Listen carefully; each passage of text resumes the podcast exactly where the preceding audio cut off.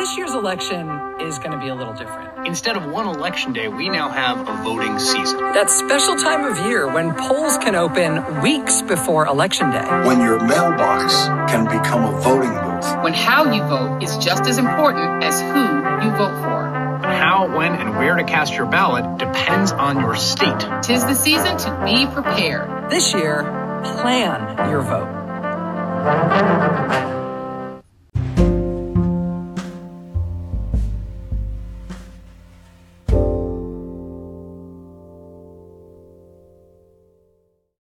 To the Politicrat.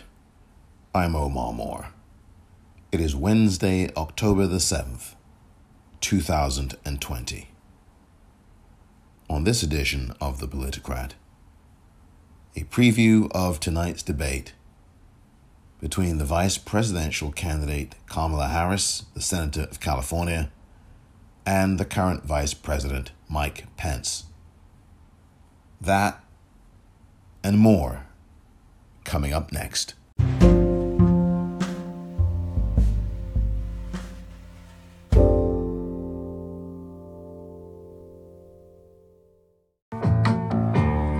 I can see clearly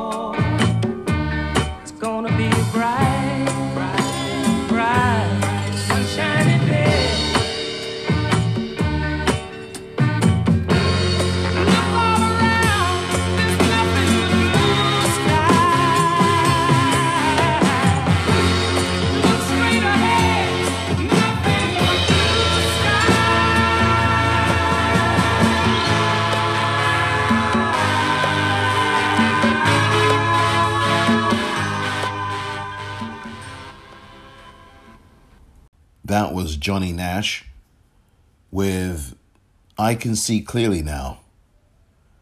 Yesterday, Johnny Nash passed away at the age of 80. He died of natural causes. The legendary reggae artist, R&B man, and singer-songwriter Johnny Nash was born here in the United States and died in Houston yesterday at the age of 80. I Can See Clearly Now is recognized as his most famous song and his biggest hit. The song was from 1972, my favorite Johnny Nash song for sure. May Johnny Nash rest in power.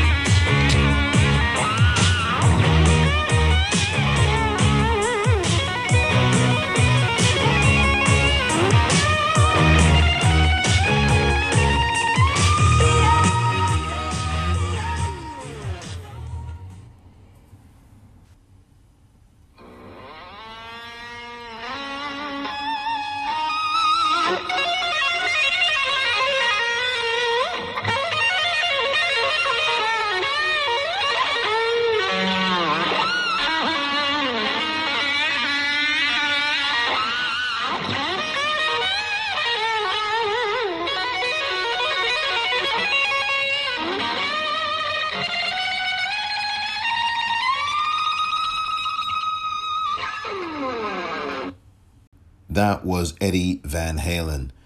His guitar riff in Michael Jackson's Beat It, both in the song and then isolated as you heard, really was one of the things that made that Michael Jackson tune really pop and really stand up on its own. Just great guitarist. One of the great legendary guitarists was Eddie Van Halen. And sadly, he's no longer here. He passed away as well yesterday. And he was just 65 years of age. He had had a long and substantial fight against cancer. And that cancer took his life yesterday. Eddie Van Halen, of course, was part of the group Van Halen. One of the great guitar riffs in that group that he was in, of course, the family Van Halen, was from Jump, the 1980s tune, of course, with David Lee Roth as lead singer at that point of Van Halen. When Van Halen really was a supernova of a group in the pop music world. Pop rock was their thing, and that guitar riff from that tune is also a really good one. Eddie Van Halen, one of the great guitarists that we've ever seen, passed away yesterday at the age of 65. May Eddie Van Halen rest in power.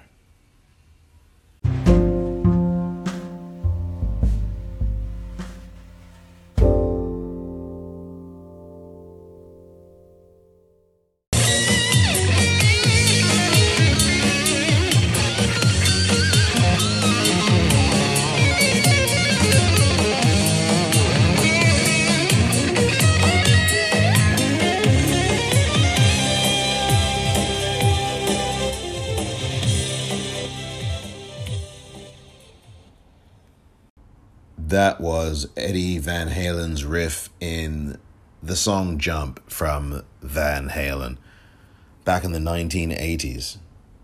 Now, you know you're getting old when you hear that both Johnny Nash and Eddie Van Halen passed away.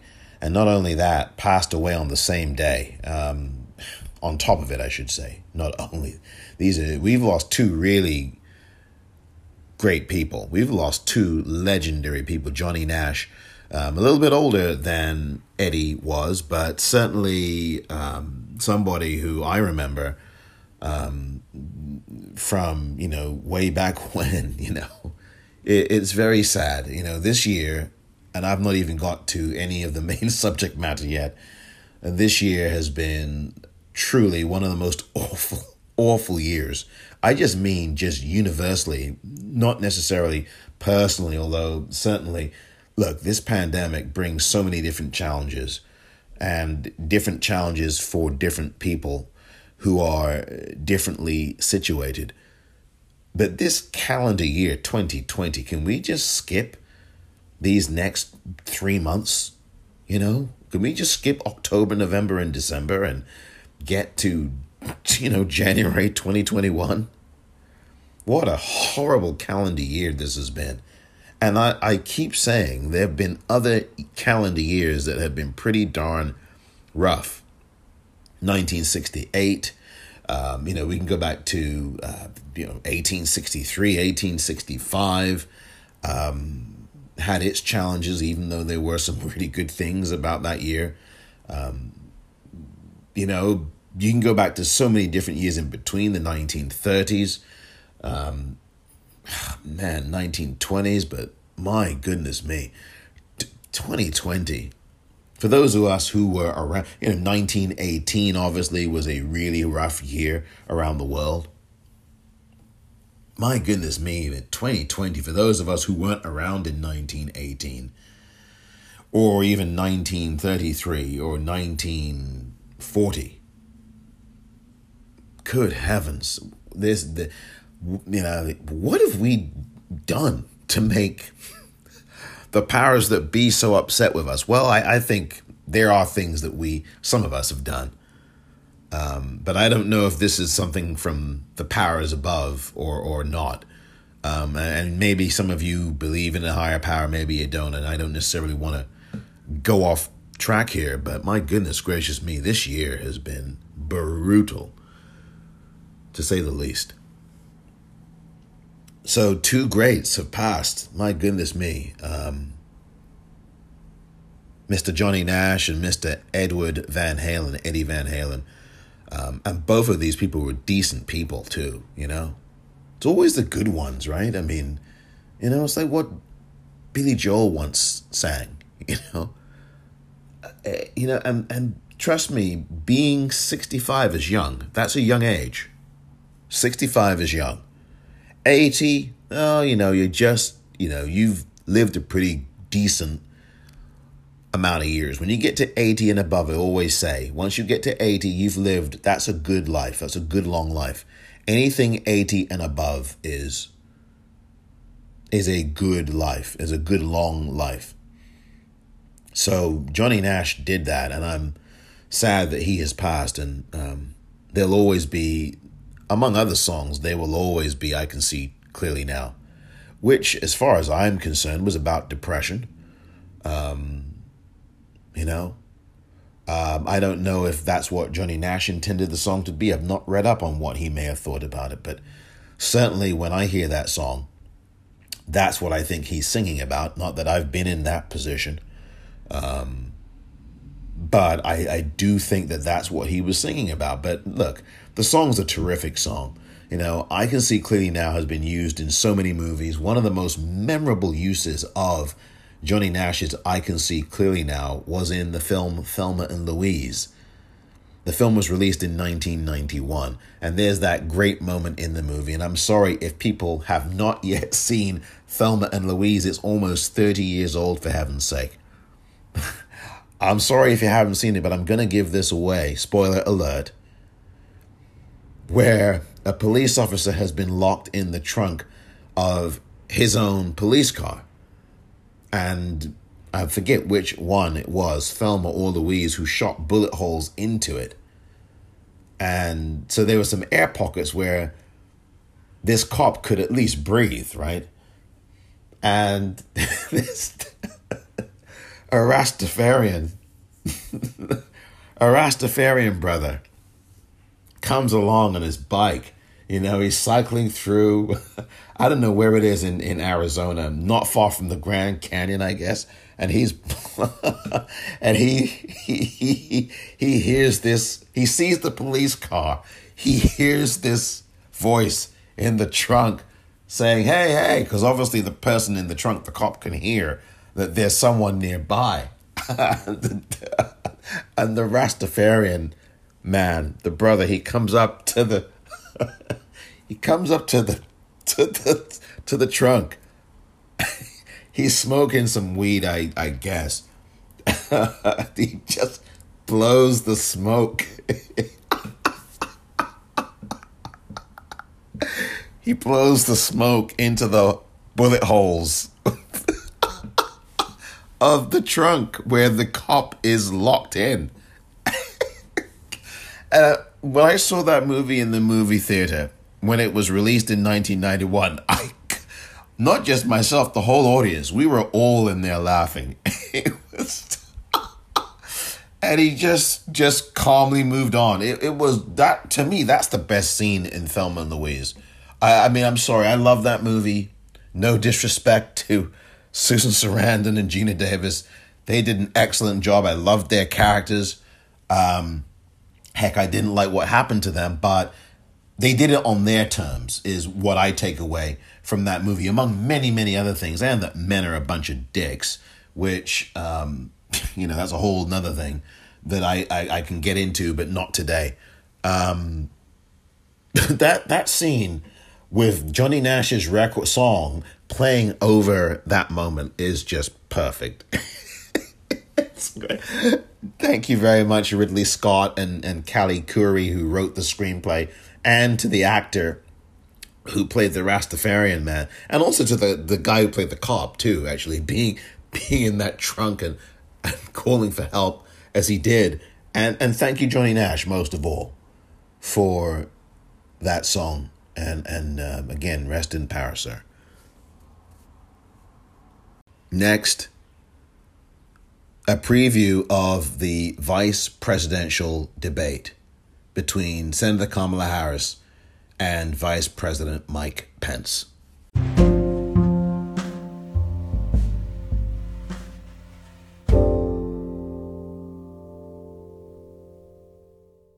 Welcome back. Admiral Stockdale, your opening statement, please, sir. Who am I?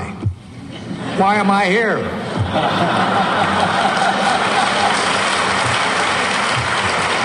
I'm not a politician, everybody knows that, so don't expect me to use the language of the Washington Insider.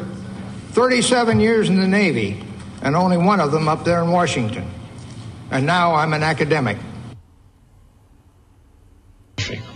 I have as much experience in the Congress as Jack Kennedy did when he sought the presidency.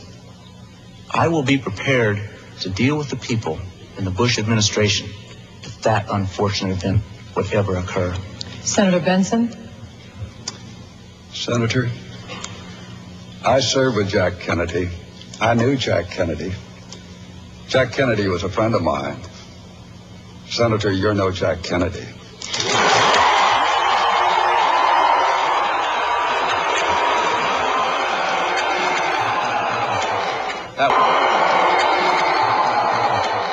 That was really uncalled for, Senator.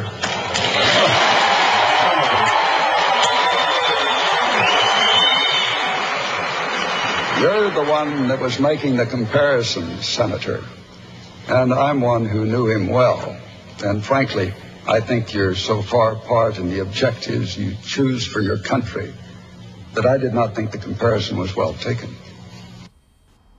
Vice President Biden. Look, Vice President Biden. Let me translate. Let, let- let me have a chance to translate. I'll come back in a second then, right? First of all, I was there when Ronald Reagan tax breaks when he gave specifics of what he was going to cut. No, number one, in terms of tax expenditures. Number two, 97% of the small businesses in America pay less, make less than $250,000. Let me tell you who some of those other small businesses are. Hedge funds that make six, eight hundred million dollars a year. That that's what they count as small businesses because they're pass through. Let's look at how sincere they are.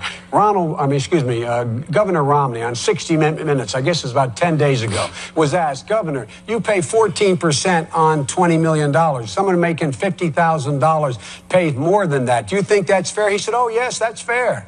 That's fair. Is, and they're going to talk about, you think these guys are going to go out there and cut those loopholes? The loophole, the biggest loophole they take advantage of is the carried interest loophole and, and capital gains loophole. They exempt that. Now, there's not enough. The reason why the AEI study, the American Enterprise Institute study, the Tax Policy Center study, the reason they all say it's going to taxes go up in the middle class, the only way you can find $5 trillion in loopholes is cut the mortgage deduction for middle class people, cut the health care deduction for middle class people, take away their ability to get a tax break to send their kids to college. That's why they Is he wrong about that? He is wrong about that. There, you can that? you can cut tax rates by 20% and still preserve these important preferences for middle class taxpayers. Not mathematically possible. It is mathematically possible. It's been done before. It's precisely what we're proposing. It has never been done before. It's been done a couple of times. It has never been Jack Kennedy lowered before. tax rates, increased growth. Ronald Oh, Reagan. now you're Jack Kennedy. Ronald Reagan. Republicans and. Democrats. Republicans and Democrats have worked together on this. You know, I That's right. understand you guys aren't used But to doing bipartisan deals. But we've told each other deals. what we're going to do. When we did it with Reagan, and he said, Democrats. here, here are the we things said, we're going to cut. framework. Here's Let's work together said. to fill in the details. That's exactly. Fill in the details. That's how you get things done. You work with There's- Congress. Look, let me say it this way. Mitt That's Romney coming was from governor. the Republican Congress working Mitt- bipartisanly. Mitt Romney. 7% rating. Mitt Romney. Not giving ExxonMobil another $4 billion tax cut this year, as John calls for, and giving it to middle class people to be able to pay to get their kids to college. We don't call that redistribution. We call that fairness, number one.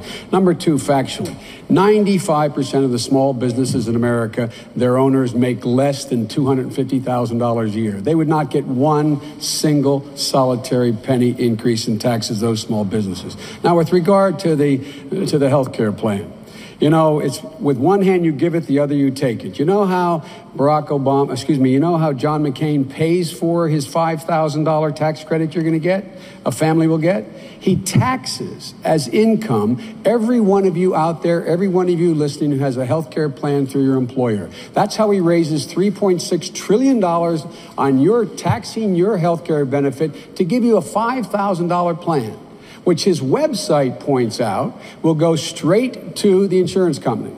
And then you're going to have to replace a 12000 that's the average cost of the plan you get through your employer. It costs $12,000. You're going to have to pay replace a $12,000 plan because 20 million of you are going to be dropped.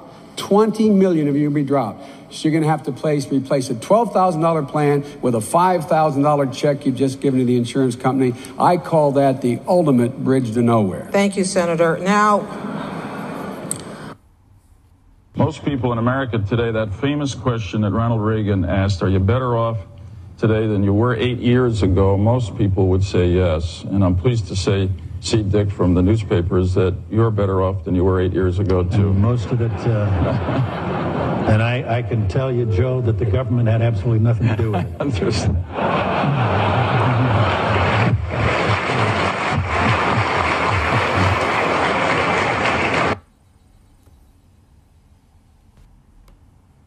Let me help you with the difference, Ms. Ferraro, between Iran and the embassy in Lebanon. Iran, we were held by a foreign government. In, in, in Lebanon, you had a wanton terrorist action where the government opposed it. Congresswoman Ferraro. Let me just say, first of all, that I almost resent Vice President Bush your patronizing attitude that you have to teach me about foreign policy. Comment that the president made that Eastern Europe was independent and aut- autonomous from Soviet control is probably one of the most outrageous statements made by a president in recent political history It's caused great confusion in Europe. Communist newspapers in Poland are praising the president because the statement helped give credibility to Soviet control. I'm glad the president finally apologized for that remark, but it's surprising that it took six days and several attempts before we finally received that apology.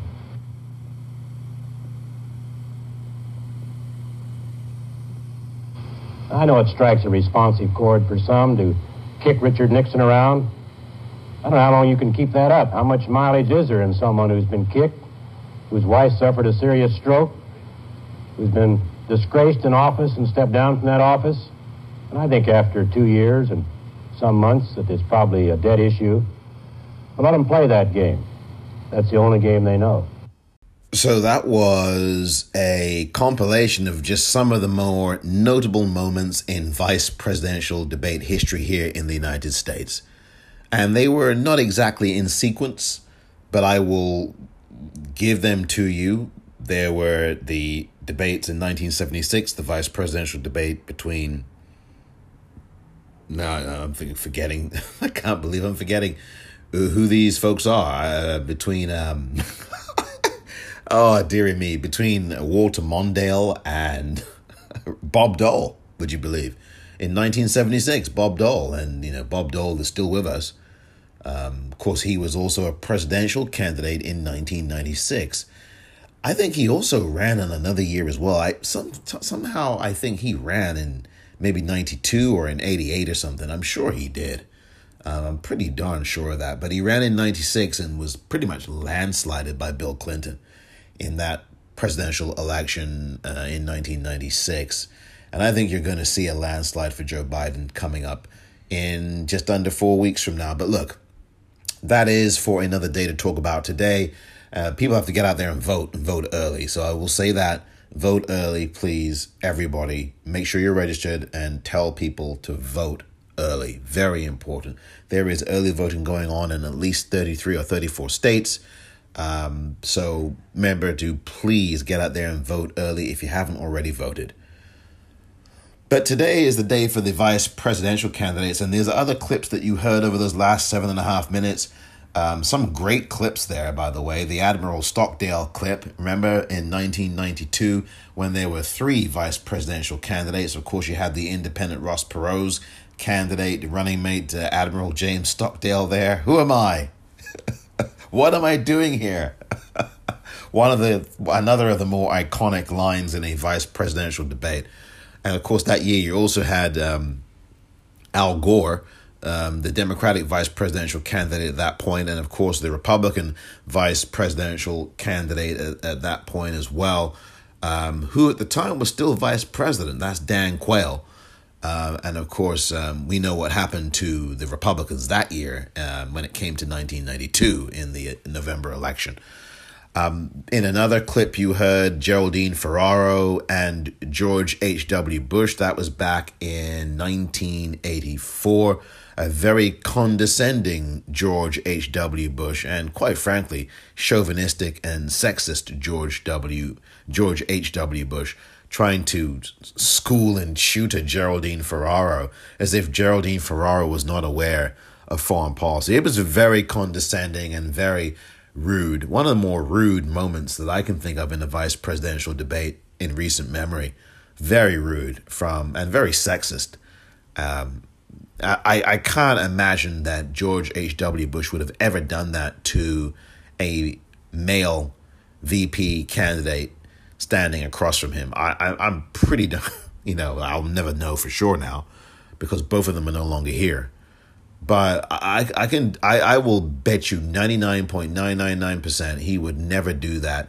He would never have done that had the person standing across from him been a male. It just wouldn't have happened.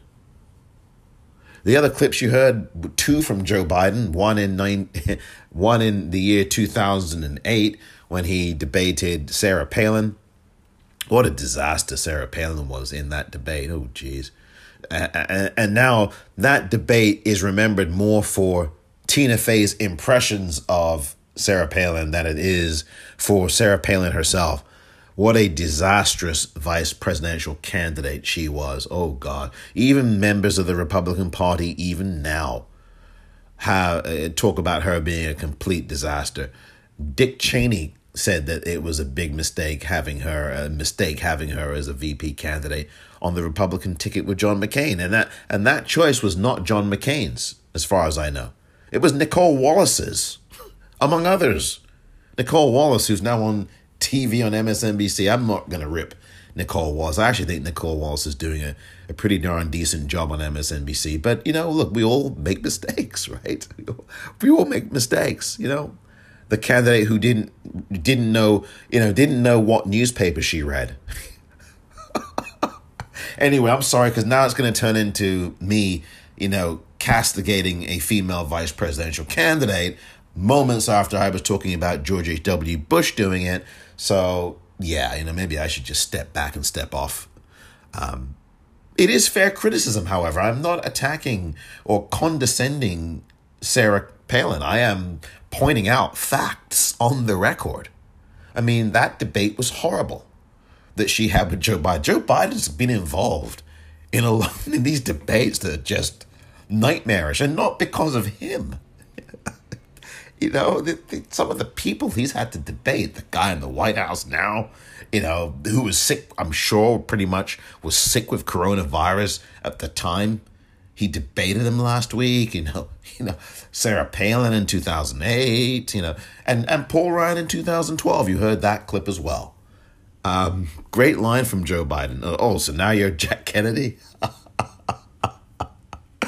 oh, dear. Joe, Joe Biden has, you know, people knock Joe Biden about his debating, but he's actually, you know, he was not any great shakes in the Democratic primary. Don't get me wrong. His probably his best debate, by the way, was the debate against Bernie Sanders, ironically.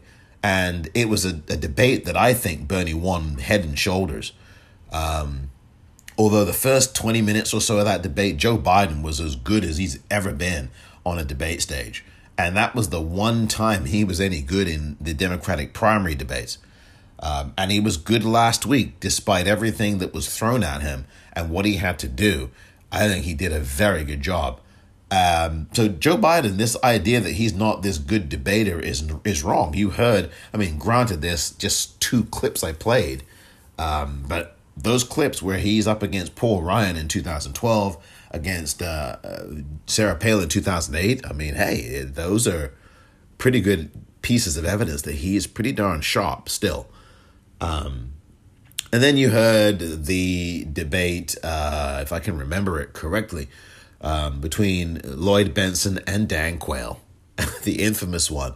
And I played you the extra part after that, right? The part where they are talking about, you know, after the no, "You're no Jack Kennedy" line, which is the greatest line in the history of vice presidential debates, if not in any debate. Um, Dan Quayle saying, "Well, I resent that senator," or whatever he said, and the explanation afterwards by Bentsen was just priceless as well. And that part never gets played. The response never gets played by you know the response. And I remember watching that live at the time. It was incredible. And the look of indignation on the face of Dan Quayle. Now, here's the guy that couldn't even spell potato correctly. He had, I told you the story before if you listen to this podcast. He had, he had a, I forget, fifth grader, eighth grader, I don't remember, right on the board the word potato. And the fifth grader, whomever that student was, he spelled it correctly. He spelled the word correctly. Dan Quayle Dan Quayle. And I forget whether he was the VP at the time or whether he was the candidate at the time. I think it was VP. And he was tell and he told he told the young kid, the young boy, no, that's wrong. And and the boy had written on the board, blackboard, P O T A T O, which spells potato correctly. Dan Quayle Dan Quayle says to the young boy, No, that's incorrect.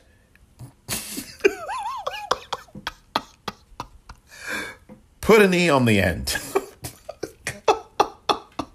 you forgot to get.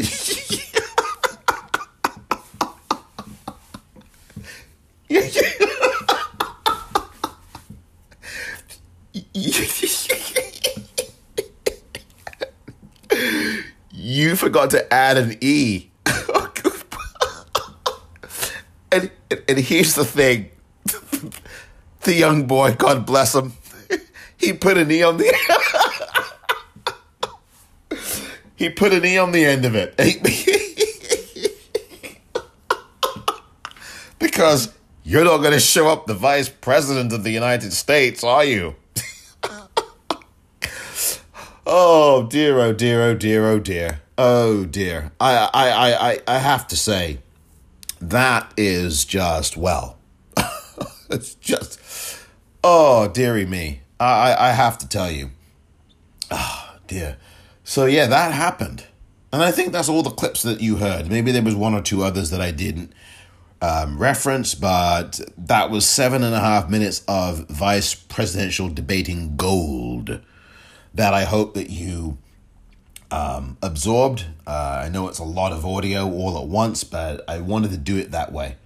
Um, just to highlight just some of the moments. And this is really all TV driven. And I think it plays very differently when you listen to it versus when you watch it. I think it can become a dizzying barrage when you watch those seven and a half minutes that you just heard versus when you hear it, yes, it's a lot to process and sit with, but it's vivid, right? You can throw your imagination at those words, even though the words are what they are. By the way, I did forget one debate, and it was Dick Cheney up against Joe Lieberman. That was in the year 2000. Of course, um, some great lines there by both of them. Um, that was quite a crackerjack debate. That one, there was a load of one-liners in there. That, and and I remember watching that one clearly twenty years ago when when uh, there was another quip about the private sector.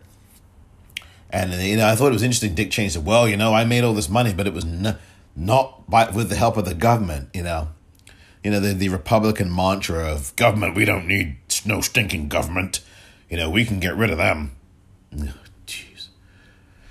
Yeah, well, I mean, this administration's living up to that billing as they desecrate the administrative state. Um, but I haven't even got to what the subject was, which is tonight's debate.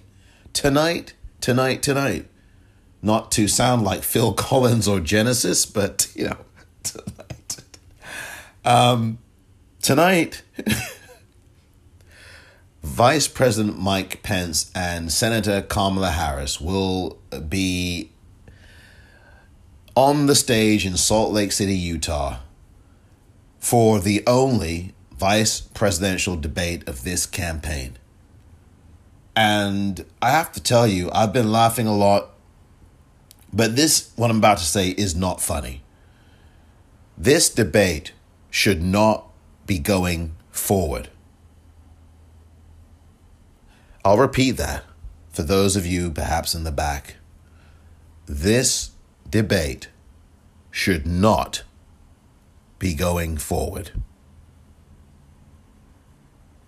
Senator Kamala Harris, it was announced today, tested negative for coronavirus. Thank God. Vice President Mike Pence, and he's not going to be vice president for that much longer, God willing, has not been quarantining. There are close to 20 staff members or cabinet members or people in Trump's inner circle who all have coronavirus. At least seven of those people were infected, surely infected at that whole Rose Garden debacle, which is going to go down in, in political history as one of the most virus laden political events in in modern history. I mean, seriously. You're in a room with 200 people crammed in, or you're in an outdoor area crammed in, nobody, you know, maybe 10 people, 12 people wearing masks out of the 200 if you're lucky. And Mike Pence was sitting not far away from Thom Tillis, not far away from Kellyanne Conway, not far away from all of these people, Mike Lee, the Senator Lee, who were infected.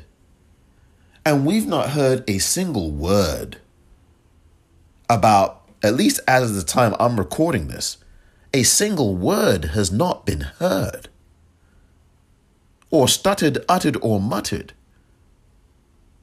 as to the status, coronavirusly speaking, of Mike Pence.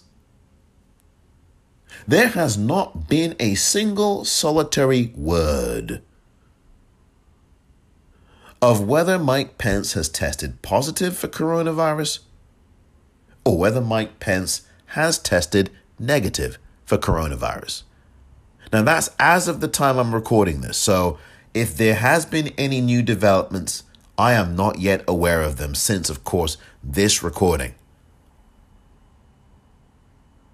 But I want to know what the devil are the results of Mike Pence's test, assuming that he had one even. Now, the New York Times last night came out and said, um, had a story that said uh, that Trump had not been tested regularly. Why are we not surprised by that? So, if Donald Trump was not tested regularly, what a what does that say about Mike Pence? Was he tested regularly? Has he been tested regularly? And what does regularly mean? Every day, every hour, twice a day? I just don't understand why, quite frankly, Senator Kamala Harris would even think about being in the same room as Mike Pence, who hasn't quarantined, who hasn't released any test that he may have taken or may not have taken. I don't know why Senator Harris would do something like this, and I'm not trying to blame her here. I just question her judgment, and she's someone whose judgment, for the most part, has been excellent, you know.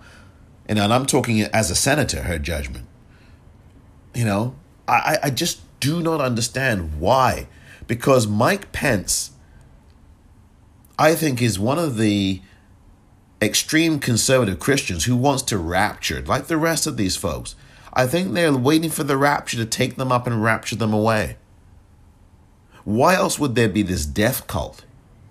They're ready for the heavens. They're re- or wherever they're going to go. Jeez. Why on earth would you want to debate Typhoid Mike? I mean, that's potentially what you could have here. Why is Mike Pence not quarantining? Bill Barr is, for God's sake. Ivanka Trump is, for God's sakes. And others. Stephen Miller tested positive for coronavirus. Isn't that interesting? I think there's, um, if people don't believe in a higher power, dear, oh dear, oh dear. You know, Stephen Miller is someone who is chiefly responsible. He's the architect of throwing brown people and throwing brown kids into concentration camps and separating them from their families, thousands upon thousands of them. And then on top of that, these young kids being abused in all manner of ways and killed in some instances. That's another topic that I could divert on and talk about for an hour. But time is precious. I really am flabbergasted that Senator Kamala Harris, who is far smarter than any cretin like a Mike Pence ever could wish to be, let alone hope to be, is going to still go ahead with this debate tonight. I am shocked. Unless there is something as I record this that has broken newswise that says the debate is off or that says that, you know, Pence has tested positive. There is no way this debate should be happening. And if it happens at all, plexiglass is not going to save you. I- am sorry. They're tw- 12 feet apart or 10 and a half, and it looks like it might be more than that. But I'm sorry, even with the plexiglass, this is an airborne virus. CDC once again yesterday or the day before. I mean, these days all bleed into one. The CDC again reiterated, because it's flip flopping now, you know, the deconstruction of the administrative state. Trump is controlling the doctors. He's controlling the bloomin' White House physician. He's, you know, it's an audience of one. The physician's got no bloomin' credibility. And the CDC has been told to change things. Well, I'll tell you what, the CDC actually did its job yesterday and said what we all know, what we've known, what Fauci has told us forever. This virus is airborne. Do you think a little piece of bloomin' plexiglass is going to save your ass? I don't think so. And that's why I'm worried about Senator Harris tonight. I'm not worried about the, sh- the job that she's going to do on the debate stage. I think she will handle Mike Pence. Thank you very much. But what I am worried about is is she going to come down with this virus? Because of a grossly disgusting, psychopathic Mike Pence, who potentially could have this virus. I mean, he's been around all these people. He spent time outdoors and indoors with these people who got infected. You've got Hope Hicks, you've got Kellyanne Conway, you've got Stephen Miller, Thom Tillis, Mike Lee, the Reverend from the, the, the head of the, the Notre Dame University. I've not got to everybody, all the, the you know, you've got 123 people who are staffers at the White House or Capitol Hill who have been infected, apparently, according to a GOP spokesperson. GOP spokesperson's telling you that. This is a major, major freaking disaster. And gosh, did I mention that there are over 212,000 people across this country who have died? Oh, no, no, let me rephrase that. Donald Trump has murdered 212,000 people in this country. Uh, oh, oh, and that's not enough for you? The guy has the virus. And he's strutting around the White House, spreading this blooming thing like Typhoid Mary, Typhoid Dawn. This debate, the only way that this vice presidential debate happens tonight, in my view, should be if these two people are in separate rooms. There is no doubt in my mind that you'll have a safer, better, cleaner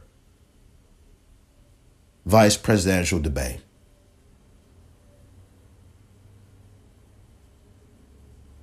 I mean, this is really madness. This is madness. And quite frankly, I would have them have masks on at this debate. I honestly would. I honestly would. I know it's difficult to talk for a sustained period of time with a mask on.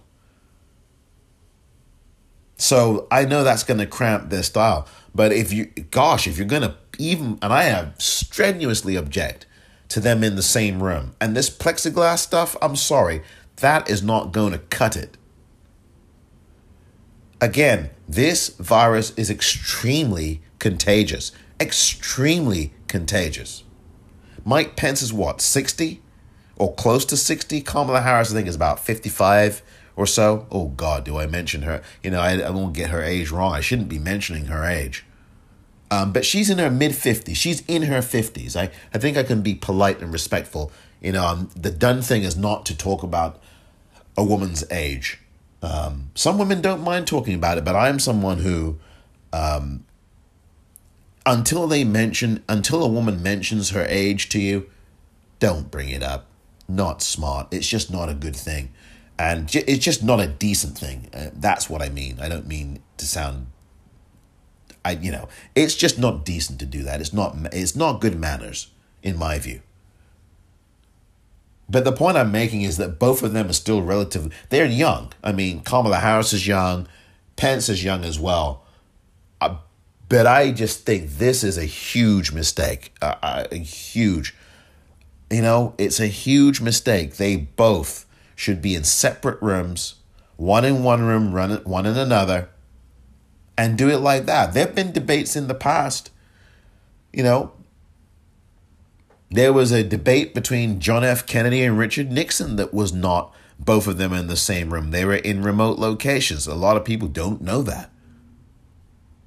But that's the truth. There was actually a debate that they did, at least one debate that they did, where they were in two different locations. And that seemed to go quite swimmingly. So, why doesn't the Commission on Presidential Debates actually go forward by going backward and revisiting that debate in 1960 where Nixon and Kennedy were in two separate locations? It didn't cramp anyone's style. If anything, it probably helped Nixon since he came off so poorly to many millions of people in that first debate, at least if you watched it on television. So, you know, again, uh, look, tonight I think that Senator Harris is going to do very well. This debate is not going to be the really disgusting display by Donald Trump. And I think Mike Pence will acquit himself a whole lot better, demeanor wise, decorum wise, obviously, than his boss, that goes without saying. I think any five year old would acquit themselves better than Donald Trump did last week in his debate against Joe Biden, where, by the way, Donald Trump was sick. I'm sorry. That there's no question about it. There's no way around it. Donald Trump was sick during that debate, and I think he had the virus then. The White House isn't saying anything, at least at last count. They're only see this is coming out in dribs and drabs now. They're only saying that he he doesn't get he didn't get tested every day. He doesn't. So I'm telling you, this guy has this virus. We know he has it, but I think he had it on Tuesday of last week. That's five days or so after that event. Almost five days, or about five days, right after the Rose Garden event. Oh my God. that event, I'm telling you, the wrath of RBG, you know, and I'm going to curse here. You know, I told you motherfuckers to obey my dying wish, and now you will pay. I mean, can't you just picture RBG saying that right now? I mean, honestly. And they're paying. They are paying. You want to rush Amy Coney Barrett, the judge? You want to rush her onto the Supreme Court? Uh uh-uh. uh You, mu- you, you guys, you're going to pay now. And I'm, I'm telling you, that's the wrath of RBG. And she's a very, and look, RBG was a very humble, decent person, spoke with in very few words, long pauses and silences, which is refreshing because you know we we here in the United States do not like long silences. Some of us or many of us tend to be uncomfortable with that. But I think long silences are actually really good.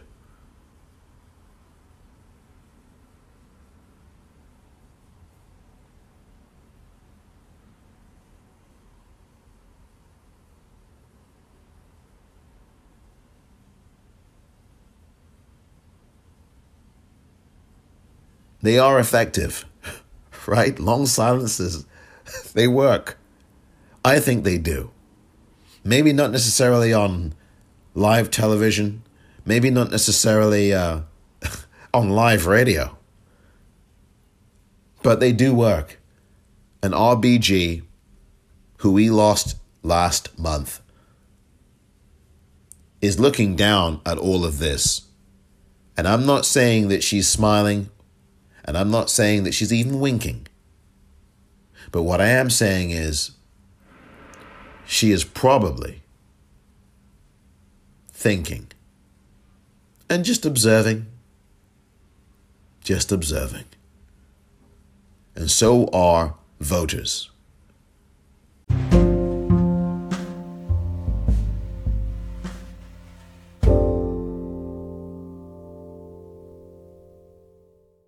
Welcome back. Expect there to be few fireworks. There will be some lines and some jabs, and I hate to talk in these boxing and sports terms, but there will be some moments, I'm sure, that will be highlight moments. I hope. Um, you're going to see grown ups in the room tonight. Um, you saw a grown up last week. His name was Joe Biden. He was the only grown up last week in the debate that was had there in Cleveland, Ohio. But you will actually see two grown ups tonight on the stage. Two. Senator Kamala Harris and Vice President Mike Pence. And I think there's so much fodder. There's so much that Kamala Harris, the senator, can use. I mean, my goodness, this guy Mike Pence is the head of the White House task force on coronavirus. And the blimmin' guy has not released his test results. He's not quarantined with all these people in the White House being stricken with coronavirus. He's not quarantined. He mocked the plexiglass. And while that's something that Kamala Harris can talk about with the plexiglass, I would stay away from that because that's probably what Pence wants Senator Harris to talk about she might refer to it, but I think what she's going to do is talk about his failed policy. He is someone who has overseen this task force, and it has been a disaster. It has been one in disarray. There's no direction to it. The American public still isn't clearer or safer under Pence's uh, stewardship of that task force. Expect to hear things like that from Kamala Harris tonight, the senator. Expect to hear that tonight. Also, expect to hear her talking about the lack of testing, the lack of tracing, no clear policy on any of that, the contradictions with the CDC, the efforts with the states that have gone awry, the PPE that still has not been uh, delivered. Now, there's still millions, there's, you know, people have forgotten this because the media no longer reports on it for the most part. The corporate news media has said, oh, we, you know, we're going to just talk about Mussolini on the balcony all day. But what people are forgetting, at least some people, is that still there are many hundreds of thousands of nurses and doctors, especially nurses, without protective equipment, without PPE, personal pr- protective equipment. And that's because of Mike Pence's failed, failed task force, which is, I think, a homicidal ta- task force. I mean, it is. I've told you many times on Twitter, certainly at the popcorn R E E L, that these folks are murderers. Donald Trump is a murderer. There's no other way around that. It's the truth. This guy has murdered over 212,000 people. And I know there are people who don't like to hear that. Oh, you call you're calling him. Oh, and you laugh and you ridicule it. Oh, he no, he's not. Oh, come on. Oh, you're a conspiracy theory. Oh, no, no, no. He has. You know why? He knew how deadly this was, and then he lied to all of us. That is someone who is deliberately doing something. If someone had HIV, and I'm saying this with the in context, and you knew someone who had you knew someone who is your spouse, or rather is a, a your girlfriend or boyfriend or partner, and they had contracted HIV, and you have sex with them, and you become infected but you didn't know that they had HIV, but they did. Do you know that in many states in this country, that is a life sentence in prison in some cases? And that would be charged as a homicide. Not negligent. It will be charged. In some states, that's charged as first or second degree murder. To the best of my knowledge. Why wouldn't what Donald Trump has done be charged as first or second degree murder?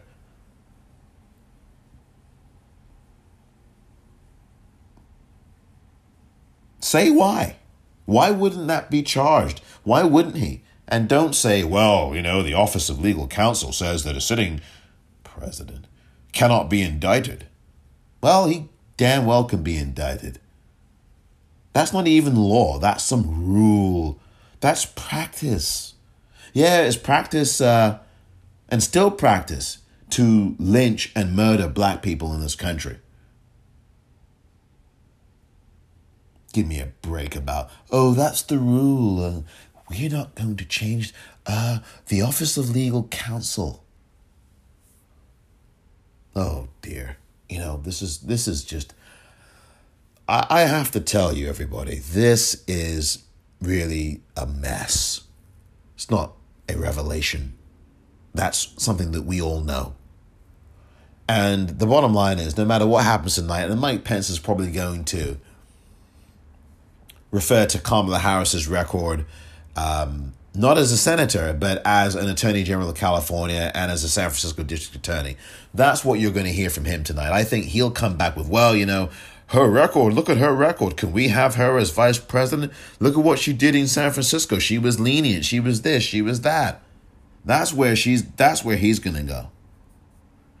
He's going to refer to her record um, as Attorney General or as, as, as San Francisco's District Attorney. That's what he's going to do. You're going to hear a lot of that tonight.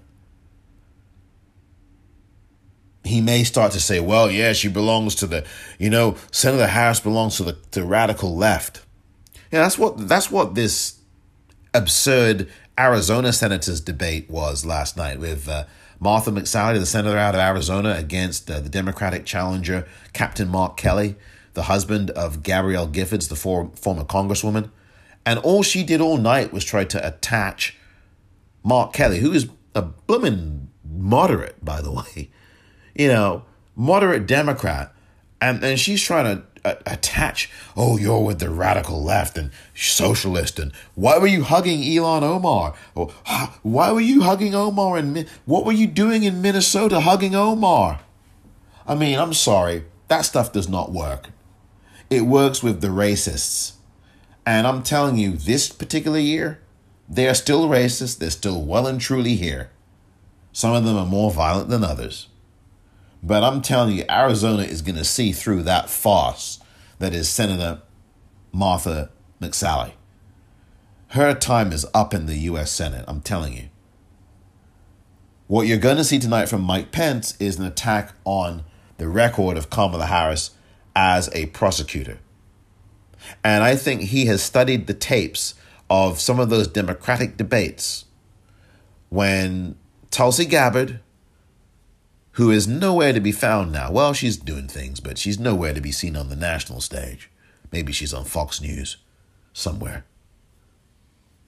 But when Tulsi Gabbard jabbed back, excuse the pun, the boxing metaphor is just ugh, jabbed back at uh, Kamala Harris on that stage a few, you know, last year or earlier this year or last year, whenever it was.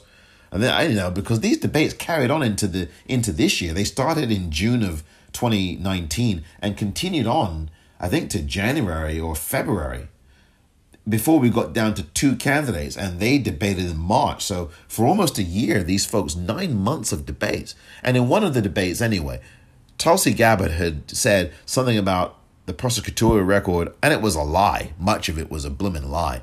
In fact, all of it was of Senator Harris, and it rattled Harris, though. You could tell, at least I could tell. And I bet you Mike Pence has been studying that tape. I bet you he's also studied the video of Senator Harris coming out against VP Joe Biden, the former vice president, on the debate stage about that little girl was me. You know, the, the fact that uh, Joe Biden did support measures against busing and against desegregation and busing and all of that and that in that kind of thing. He he was against it. You know, that record does not get talked about now. And I think, quite frankly and sadly, it's not relevant anymore. I mean, it's always important, but it's not relevant to the fact that we've got a dictator. Although, again, um, people should always be aware of people's records, but this is something that is more urgent than a record, to be honest. This is about whether we're going to have a blooming country to even look at records in, lest your books, all your books, be burned. I mean, this guy is Mussolini on steroids. And I would say, I'm talking about Donald Trump here, lest anyone I don't know how anyone would be confused. But here's lesson number one never ever give a dictator or an authoritarian steroids. You never want to do that. It will not end well. But you know that Mike Pence will be tonight going after Senator Harris and trying to create a division between her and Joe Biden based on that debate, the first debate that happened, I think it was last June 2019, uh, where Harris won that debate and challenged Joe Biden. It was a really good moment. And you can bet that what Mike Pence will do is dig into that like a sore. You know, he'll like dig and squeeze and, uh, you know, until something pops. And I know that's really disgusting and graphic, and I am sorry. But I think that's where he's going with all of that. We shall see what happens the debate begins tonight at 9 p.m. Eastern Time here in the United States. That is 6 p.m. Pacific Time. For those of you watching abroad, because it will be televised on Sky, um, Sky News, which is tele- which is a live service around the world. You can watch it on Sky Online, Sky News, and they will be televising the debate beginning at 2 a.m. UK time.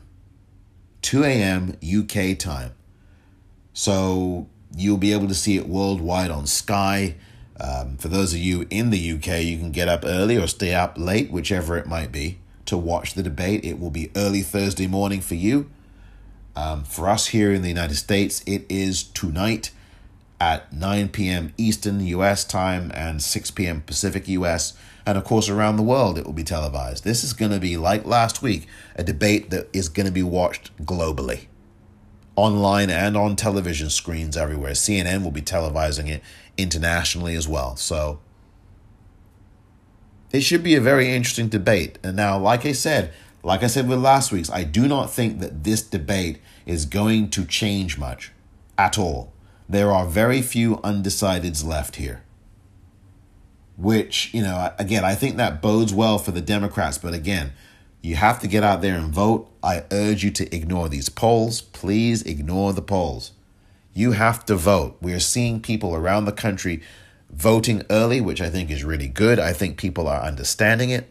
I think people are getting it. The people have seen what's happened in this country, what's happened with Donald Trump, and what he's doing to destroy this country because he is destroying the country. He's destroying the administrative state in this country. He has killed over 212,000 people. He has destroyed the post office through Louis DeJoy, and they are all seeing it, and they have had enough. Now, I'm not saying that every single person in those long ass lines that you saw in Ohio yesterday, or in Indiana yesterday, or in Illinois last week, or in Virginia last month, are all voting for Joe Biden. I'm not saying that. But what I am saying is that there is record turnout and record voter engagement. And as I say all the time, if we vote in droves and vote early, this is going to be a landslide win for Joe Biden and Kamala Harris. I'm telling you now, if we vote early and vote in droves, this election is going to be a landslide for Joe Biden. I'm telling you, and Kamala Harris, and you will see history made. Senator Kamala Harris will be making history tonight, becoming the first black woman, the first woman of color to be a vice presidential candidate debating. Tonight's debate will be moderated by USA Today, Washington Bureau chief and reporter Susan Page. And that seems to have been a change. Now, I didn't know about this. I only learned about this yesterday. Steve Scully, who is the C SPAN person, he had been originally named as the. Oh, I'm sorry. I'm getting my metaphors mixed up here. Um, scratch that. Steve Scully is going to be, or pending, is still going to be the moderator of the second presidential debate if it happens. So, my mistake. I am sorry for the confusion. Susan Page is going to be moderating tonight's debate, and I expect that she'll do well. I do not think she's going to have the kinds of challenges that Mike Wallace had last week. Um, and I think that both participants are going to be respectful of moderator Susan Page and let the debate begin. Tonight, I will be um, tweeting about this debate as it happens uh, on Twitter. So follow me there, please, at the popcorn, R E E L. I may do a little video or two or one afterwards when it's all over to give my quick assessment, hopefully five minutes or less. I think I can make it in under five minutes. Um, on Periscope and Twitter. So please follow me for that. Follow me on Twitter at the popcorn R E E L. And don't forget to subscribe to this podcast. And don't forget the Politicrat Vote Early t shirt color collection online as well at the following web address the dash politicrat dot dot com. Go right now to that website and you'll be able to see the color collection of Vote Early t shirts. Look good. In fact, look great wearing one of these colorful t shirts and with a timely message on it to vote early. Now is the time to wear it. If you are in warmer climes, please, this is the time to be seen with that message because it's a very important one. And that message is to vote early. More colors are coming. Currently, there are three, as of this recording, three different color t shirts. They come in purple, they come in men, you know, women's and unisex, and um, there's purple colors, there's red, there's black, with vote early on the front and the Politicrat logo on the back. It's, look, this is a really nice t shirt. I get compliments about it all the time. I really do. Uh, people have come up to me here in California, here in San Francisco, and, and said they, they really do like the t shirt. And by the way, don't forget if you have voted, Don't forget to wear your sticker, your I voted sticker, every day. Wear your I voted sticker. Wear it every day for these next 27 voting days so that you can remind people to vote. Jog their memories. You don't have to say a thing to them. Just wear that sticker and wear one of my shirts at the Politicrat online store. That great vote early t shirt color collection. And let me tell you, you will have people noticing your message and the colors of your shirt. So please go to the online store right now, and I'll put a link to it in the liner notes of this episode. But again, the website address is the dash politicrat.myshopify.com. Thank you very much for listening to this edition of The Politicrat. Please subscribe to the podcast. I'm Omar Moore. I can see clearly now the rain is gone.